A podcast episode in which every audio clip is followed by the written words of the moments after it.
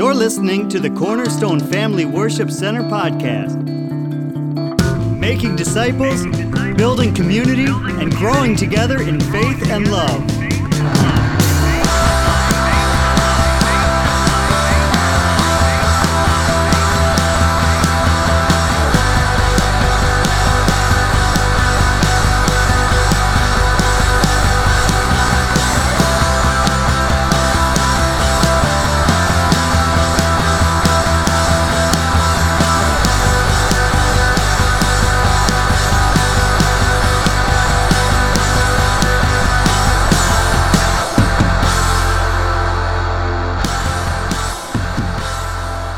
Enter into a series today, and it's 2020 Vision. Now, you may have already heard some preachers on the TV or on the radio uh, already talking about 2020 uh, uh, and having 2020 vision. We know what that means in the, in the natural, according to our eyes seeing properly.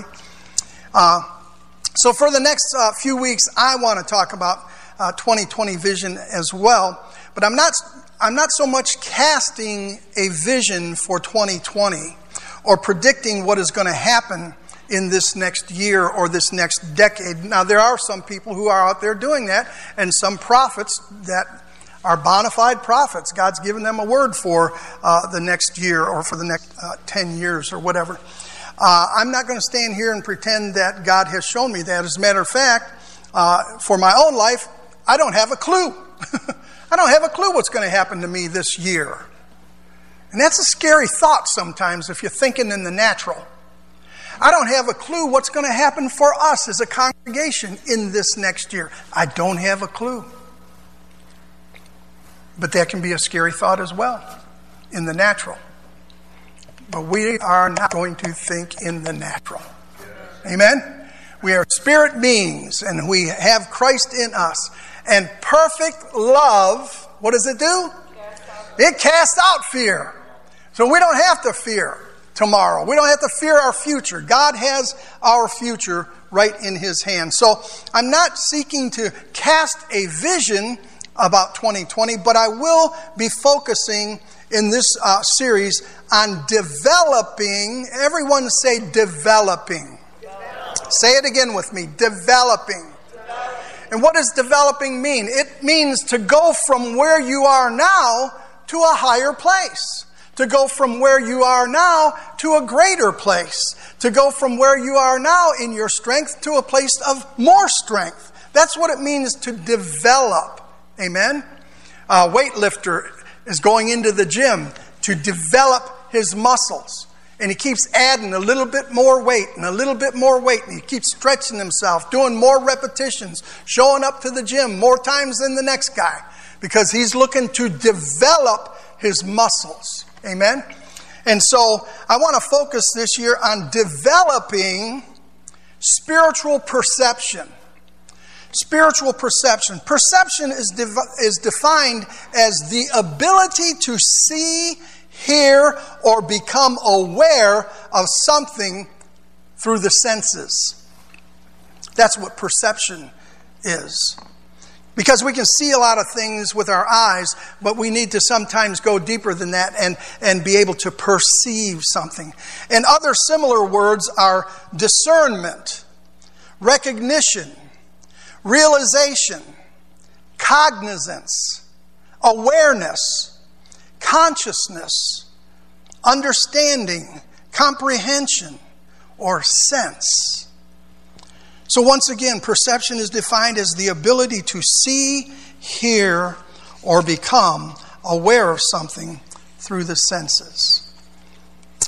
I found a website talking about 2020 vision, and the thing that's familiar to most of us when we hear the term 2020 vision, we, we know that we're talking about our eyesight.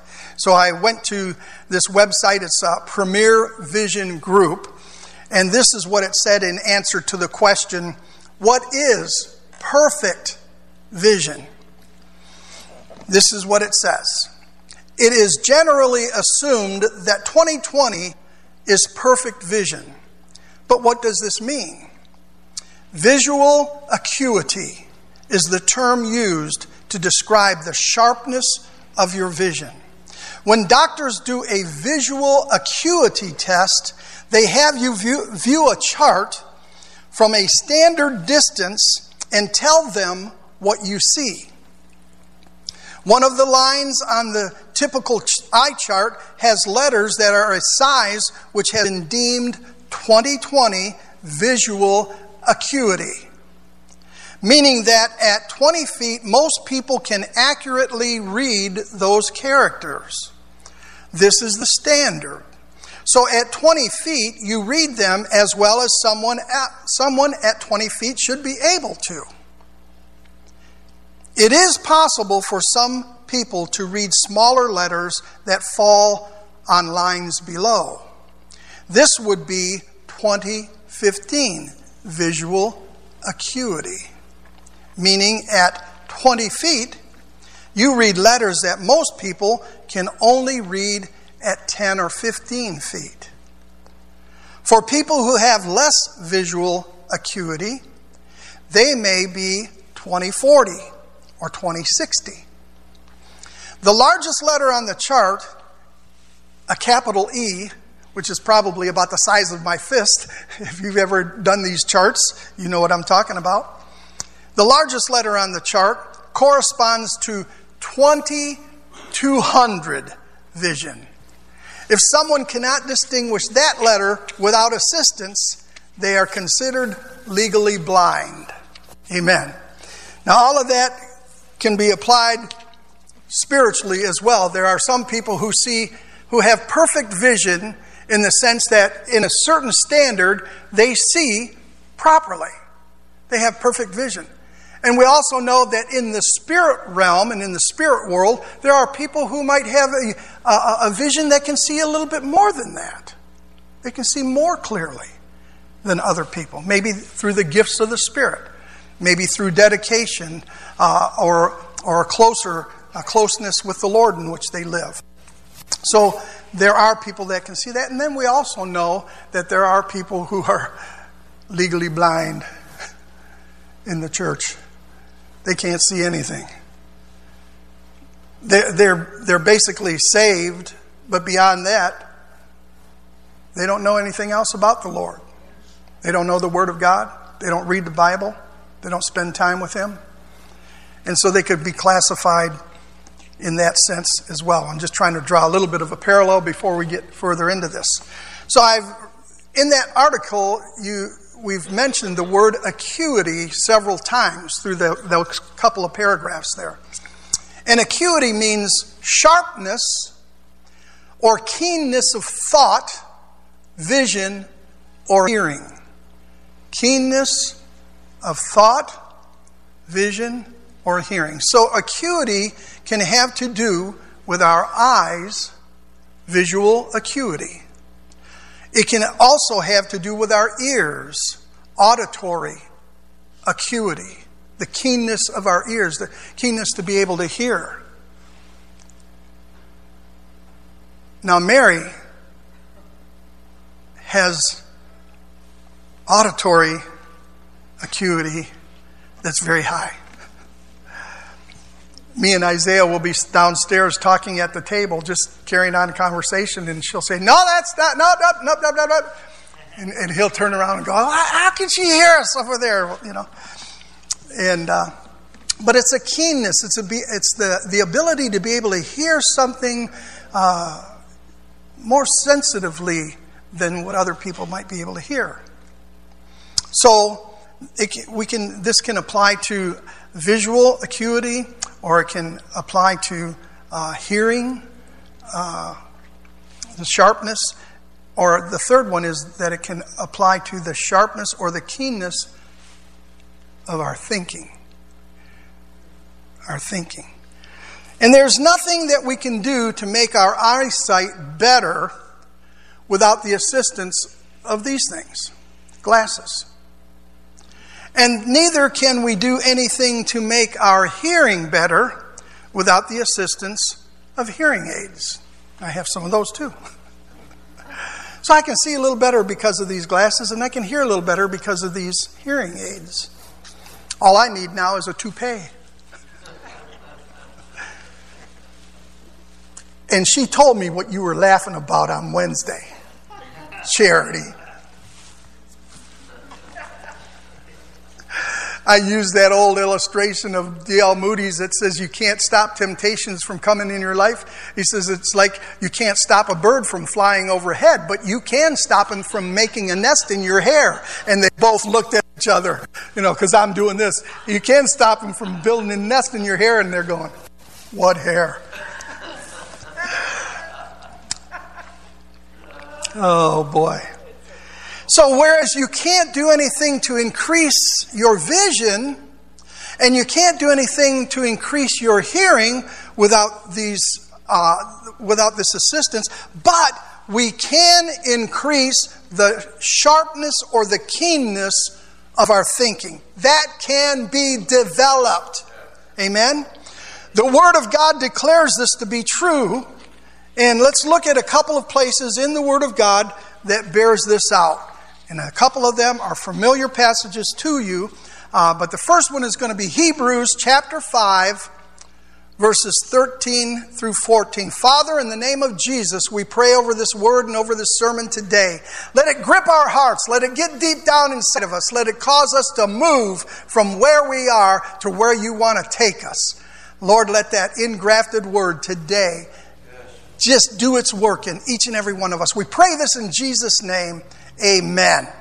Amen. Hebrews chapter 5, verses 13 and 14. For everyone that uses milk is unskillful in the word of righteousness, for he is a babe. But strong meat belongeth to them that are of full age, even those who by reason of use have their senses exercised to discern both good and evil. Amen. Everyone who is stuck only on the milk of God's Word is a spiritual infant. Now, that's not a slam on those of you who may be in your early stages of Christianity. You are an infant in the Lord. You are, you've just come to the Lord man, most of us would admit that when we came to Christ, we didn't know anything about the Bible. We didn't know anything about Jesus. We didn't know anything about what went on in the works of the church or the body of Christ or the gifts of the Holy Spirit or the baptism of the Holy Ghost. We didn't know any of these things when we were a babe.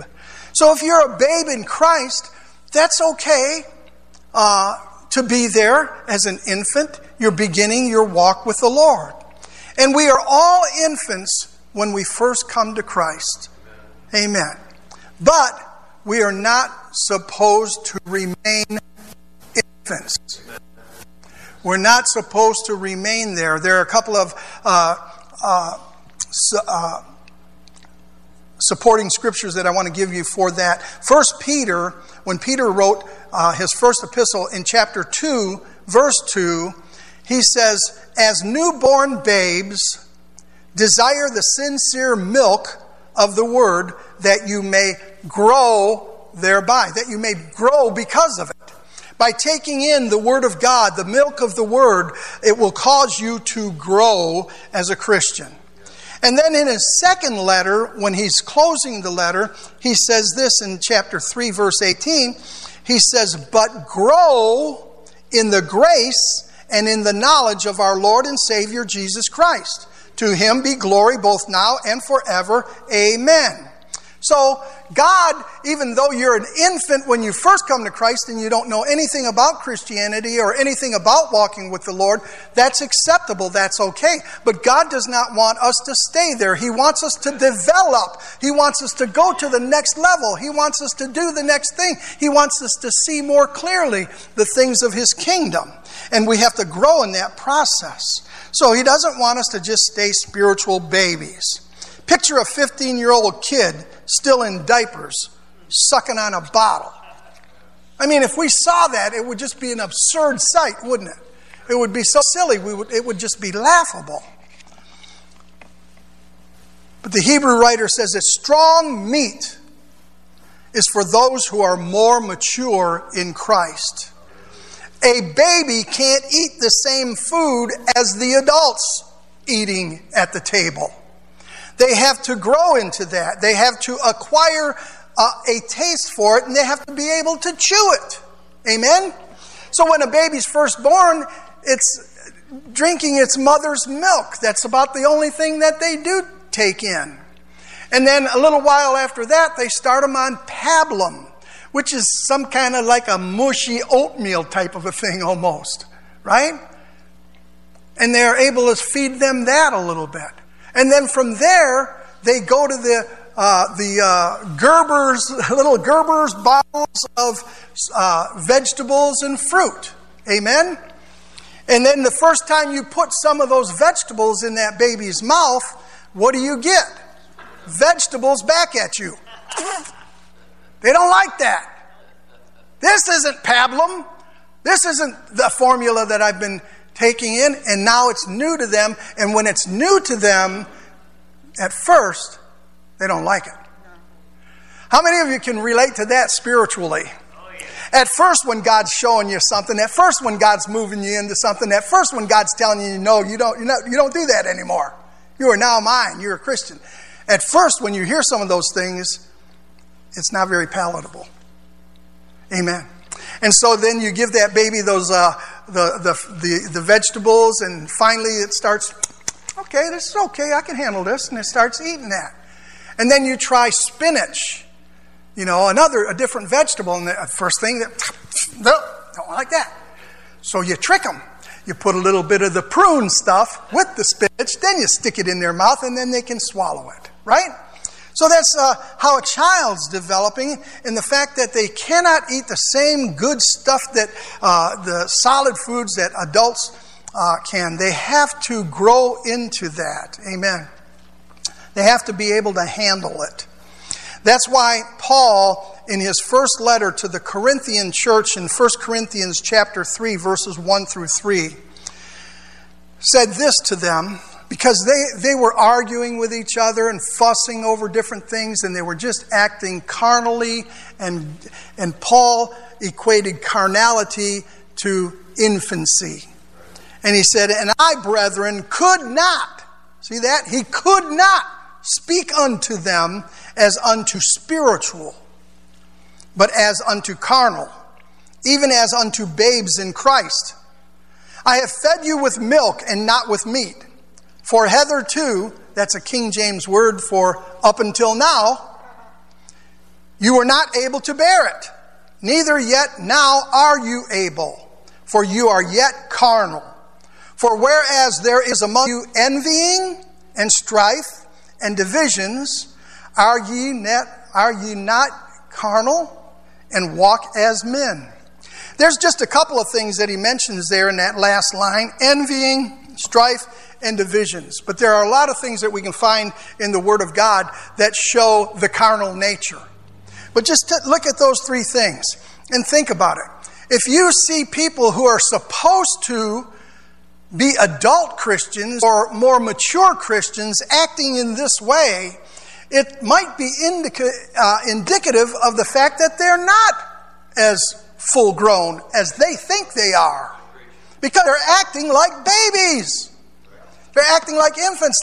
We're seeing that little illustration that I gave you a moment ago a 15 year old sucking on a bottle and in diapers.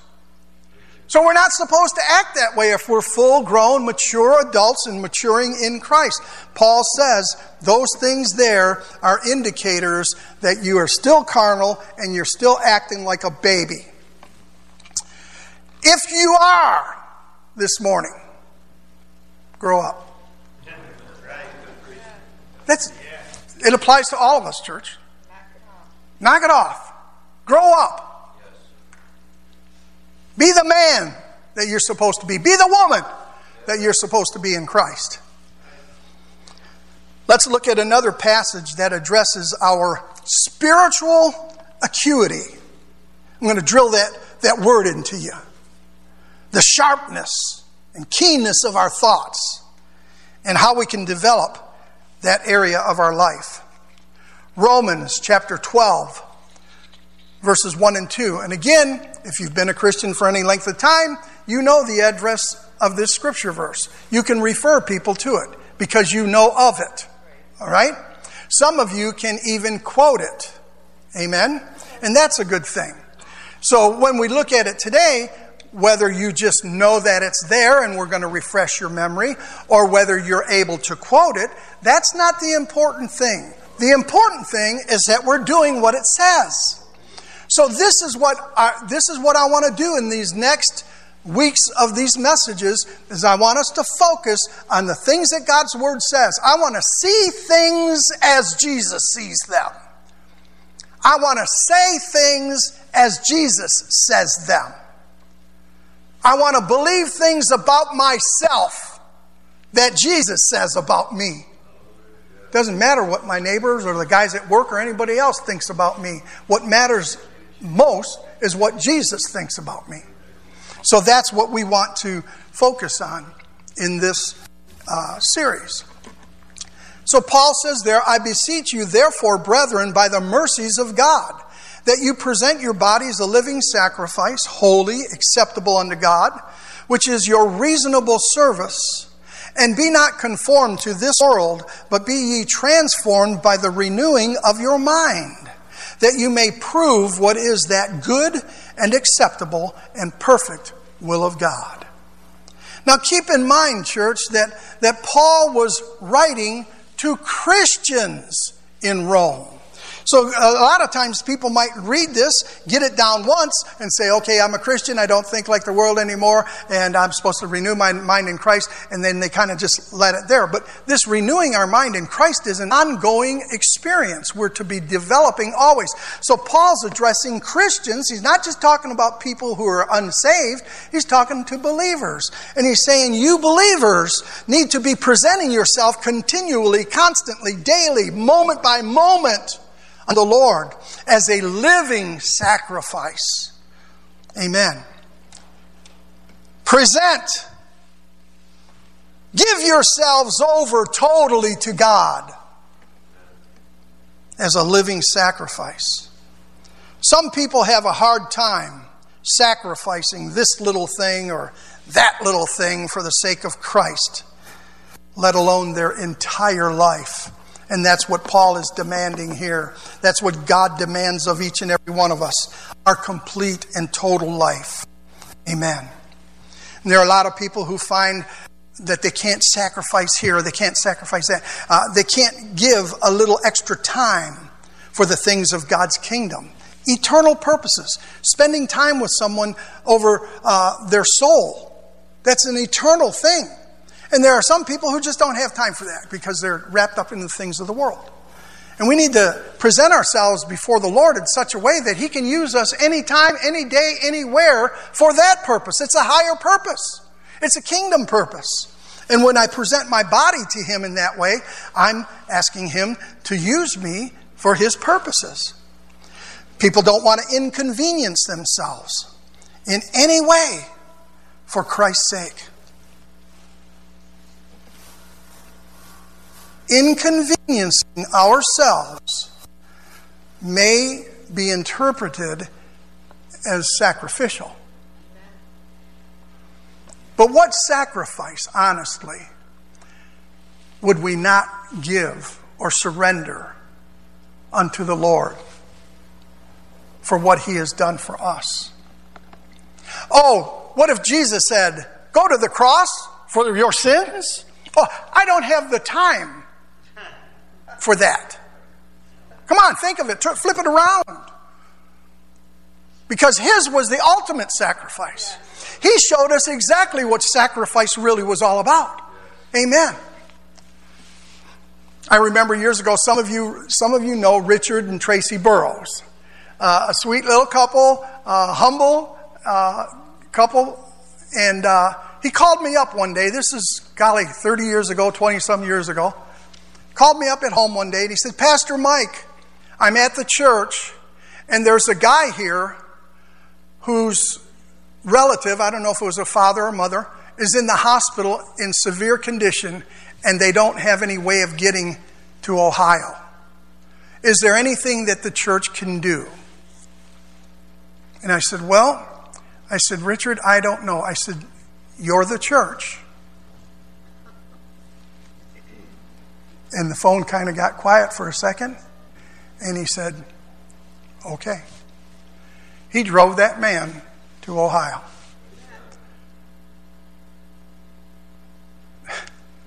That's pretty awesome. Yes, it is. That kind of stuff uh, is high in my heart or in my mind when I think of a person like that. Amen. Amen.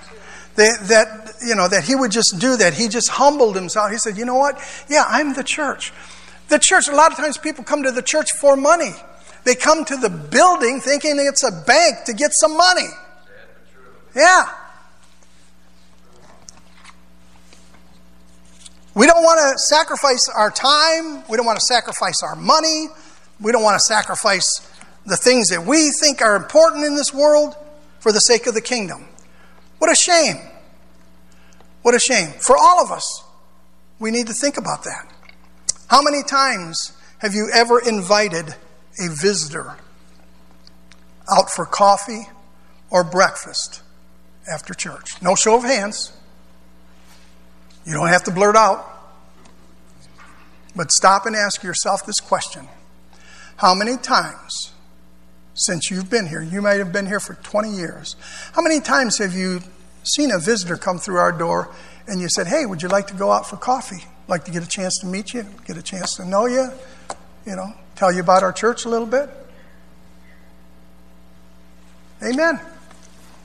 I, I, I would, but that would cost me some money. I, I don't have the time for that. You know, I got to get out of here. I got to get to the game. It starts at 1 o'clock. I want to watch the game. Can't miss the kickoff. Not for the sake of a soul, not for the sake of God's kingdom, not for the sake of building a church, not for the sake of reaching a lost person. Amen. I, I commend my brother here, uh, and I don't mean this to puff him up because God knows we don't need any help in that area. But Brother Don, I've seen him, the couple of years that he's been here, take more people out to breakfast or lunch than I have probably a combination of any of our people. Why? Because he's got loads of money. He can do it. And I know personally, he doesn't have loads of money, and he's eking by from week to week. But out of generosity, he does that. Why is that? To score points in heaven? No, to reach out to people. Reach out to people. That's who we are. As the church, that's what we're supposed to do. I know this is a little bit hard message, and someone might leave the church over it. Like I said, I don't know what's going to happen this year. But I see myself, and I hope you do as well, as a spiritual father in this house. And if the children need correcting, then we need to correct. Amen? Come on, when, you're, when you tell that little eight year old you give them all a little chore and you expect them to do that, make their bed in the morning or whatever, well, I've never done that before. No, but you're going to start now because it's a responsibility you need to be growing into. And a good parent will do that. Amen? Two, three, four good parents. Good. I said, and a good parent will do that. Amen. We should all say amen to that. Yes, we will. And so I'm just trying to be a good parent this morning. Some people are still struggling over tithing after 20 years of being a Christian. They can't bring in 10 cents on every dollar that they make every week to support the local churches. Not just this church. I'm not just picking on anybody here. But I've been in ministry for 47 years, been a Christian, and been in ministry right from the get go. And I know I've met a lot of people over the years that still struggle in the area of tithing. 20 years they've been a Christian, still can't tithe. You know why they can't tithe? They don't have enough money to tithe. That's their answer.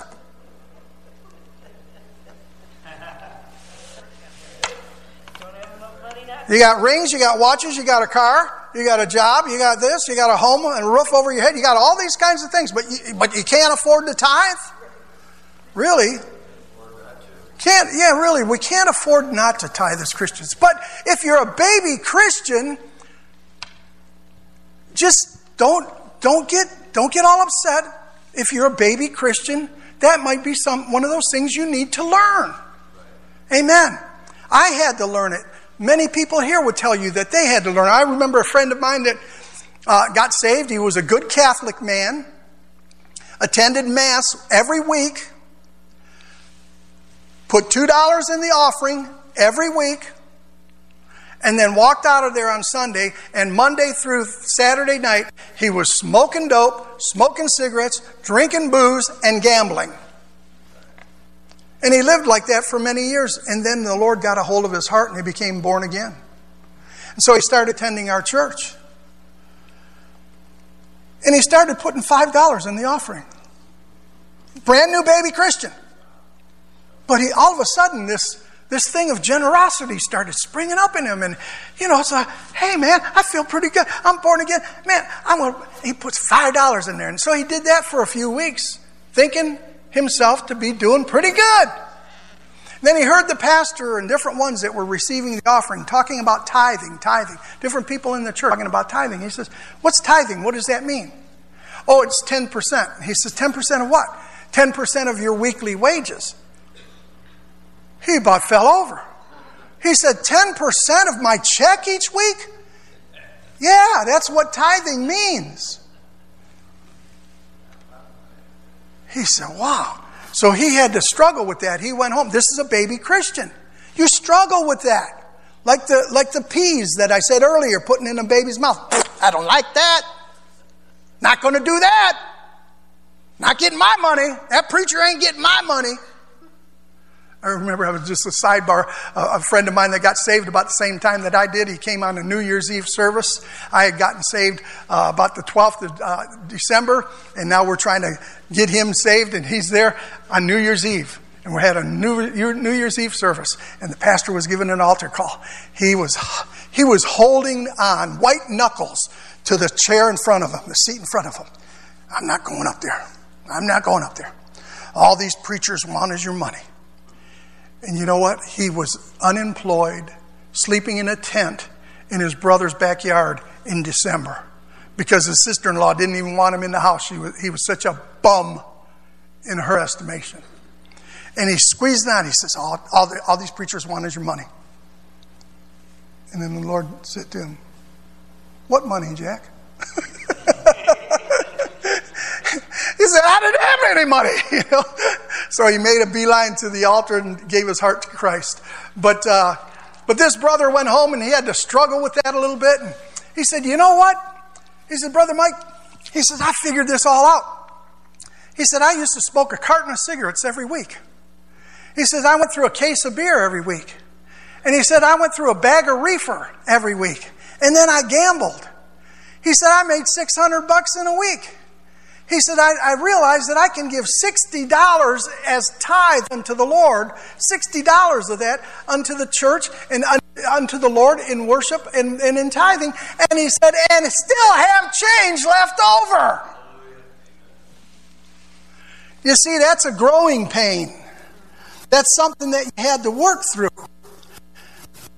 But if you're 20 years in the Lord and you're still struggling in that area, you may think you're an adult Christian, but I got news for you.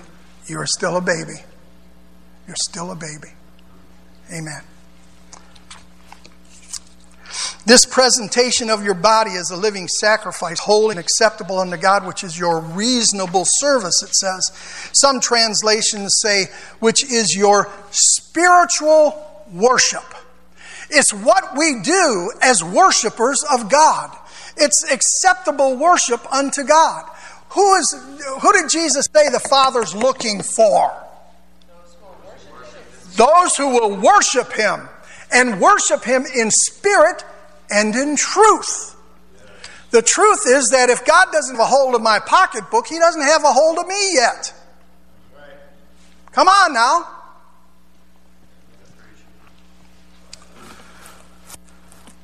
So different translations say that it's, it's our spiritual worship. Verse 2 says, Be not conformed to this world, but be ye transformed by the renewing of your mind. Do not let this world or this culture shape you or to shape the way you think about things. You are now kingdom minded. You are now a Christian. Act like one. Amen.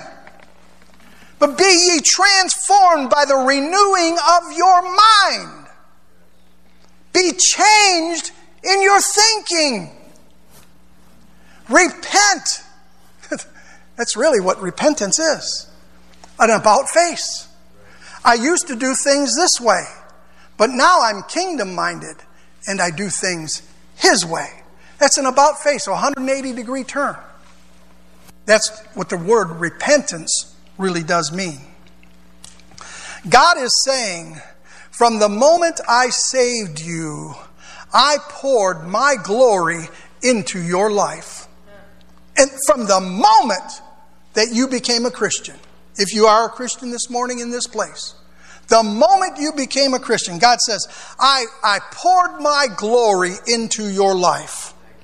But now, I want to take you from that glory to more glory.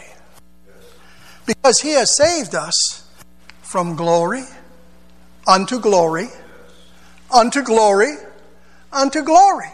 Sounds to me like a Christian who is developing, a Christian who is going from one place to another place. Amen. I don't often quote from this translation, but I thought this was pretty, this was pretty good on this particular passage. And that's the Message Bible. And the Message Bible translates Romans 12, 1 and 2 this way. And this is Paul telling the church what to do. He says, So here's what I want you to do God helping you. Take your everyday, ordinary life, your sleeping, eating, going to work, and walking around life, and place it before God as an offering. Embracing what God does for you is the best thing you can do for Him.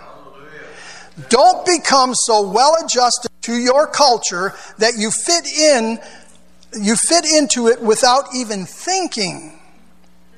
Instead, fix your attention on God. You'll be changed from the inside out. Readily recognize what He wants from you and quickly respond to it. Unlike the culture around you, always dragging you down to its level of immaturity. God brings the best out of you, develops wealthful maturity in you. Amen. That's what we're that's what we're after. We want to develop and grow and mature to the place that God would have us to be, to the full measure of Christ. Amen. Amen. That's what God is calling us to. Amen. So, throughout this series, I'm just laying the foundation today, and I hope it's whetting your appetite, and I'm hoping you're saying, you know what? I do want to become so much more keen to the voice of God, the Spirit of God, the things of the kingdom. I want to be used of God. Amen. Don't let this message scare you off and say, man, I, I, that, that Pastor Mike expects me to take somebody out for coffee after church? Boy, I used to like attending Cornerstone, but now he's putting some real demands on us. He expects me to sacrifice like that? No, I don't expect you to do a thing. But God does. God does. I'll say it again God does. Amen. So, through, through this series of 2020 Vision, we are going to focus on developing. Say it again. Developing. Developing. And what does developing mean? It means going from here to another level. Amen? Going from a particular strength to a stronger strength. Amen. Developing. In a spiritual sense, number one, developing our visual acuity, being able to see as Jesus would have us to see.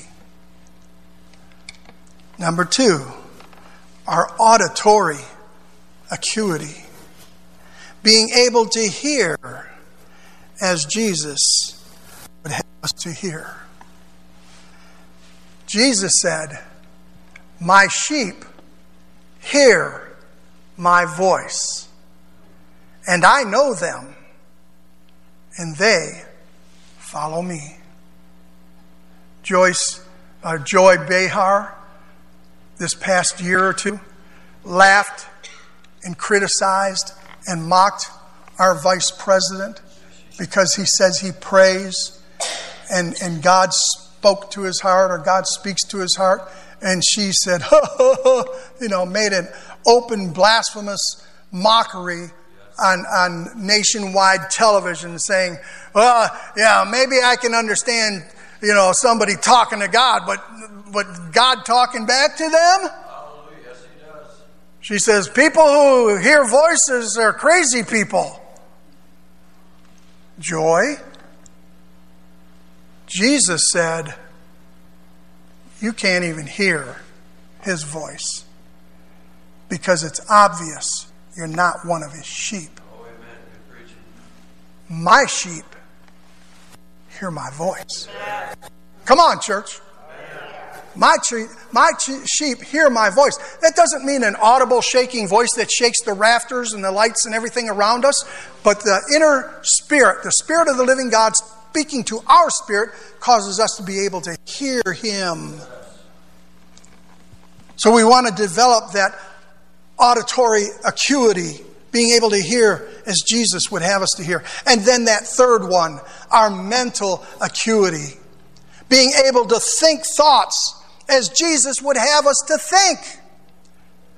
One of, one of the things that, that we all deal with is temptations and little things that come into our head. And they can come there so quickly that if we don't quickly get them out of there, we'll succumb to the temptation. We'll flirt with it, we'll toy with it, we'll talk to it. That's what Eve did in the garden, and it should always be an example to us in everything in our life. She knew the Word of God, she knew what God said, but she decided to talk to the devil over it and thereby talking herself out of the favor and the beauty and the glory of God's paradise. Satan does the same thing to you and same thing to me. Whispers in our ear and tells us that we don't have to do that. That's not what God means. And we come up with justifications and we try to change things. But you know what? We can develop we can develop this thing and begin to start thinking like God would have us to think. Amen. All of this that I've talked about so far, and we'll be talking about it more as we go along, all of this will come about in your life and mine this year through one word intimacy. Intimacy. Intimacy doesn't come, folks, by doing your daily devotion in the morning running through that scripture verse real quick, closing your Bible and running out the door. That's a good thing to do. We ought to do that consistently. I think it's a good thing. Intimacy doesn't happen just by attending church services. Intimacy happens by spending time with someone. My wife and I are intimate with each other conversationally. We're on the same page. We're, we're going in the same direction. Sexually, that, that thing that God gave to us as a gift, that's another thing of intimacy.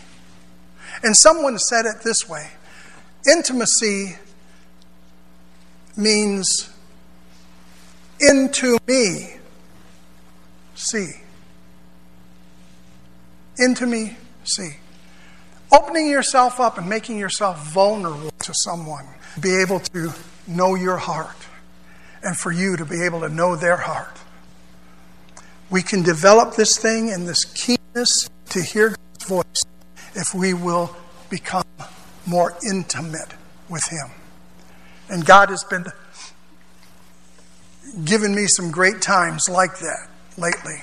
And I was looking forward to that when I came into this hip surgery. I knew I had six weeks that uh, I was just going to be around to have some time on my hands. First couple of weeks, I got to admit to you, I didn't spend a whole lot of intimacy with the Lord because all I thought about was the pain, and I just kept saying, "Oh Lord, oh Lord, oh Lord." But in the next couple of weeks, the Lord was speaking to my heart, and I had some great moments of intimacy with the Lord. Now you say, well, golly, you've been saved for 46 years. Have you never known that? Oh, we all know that from time to time. But I'm talking about living there. Can you develop? Can you develop yourself to live there? So that every thought that's coming into your mind, as soon as it comes into your mind, if it's not of the Lord, you get it out of there real quickly and you bring your mind and your thoughts right back to the Lord as quickly as you can. How many of you struggle in the area of prayer? That when you get down to pray, you're, doing real good. You're praying for three or four or five minutes. Next thing you know, your mind's on something totally different than what you started. Come on! Anybody like that? Or, or do I just have a brain like that? Because my brain, I mean, man, Mary knows when I, when I close the door in my office and I'm in there spending my time with the Lord, please don't open that door, Mary. She knows that. Close the door. If you're going to vacuum out there in the hallway, please close the door. I, can't, I don't want to hear that. I'm easily distracted.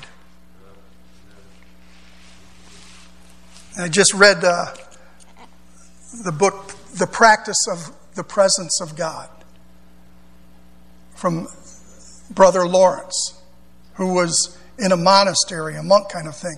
And uh, if you read that book, there are certainly some things theologically that you might not agree with him on. Not a problem. There's probably things you don't agree with me on. Maybe tithing. but it sparked me again.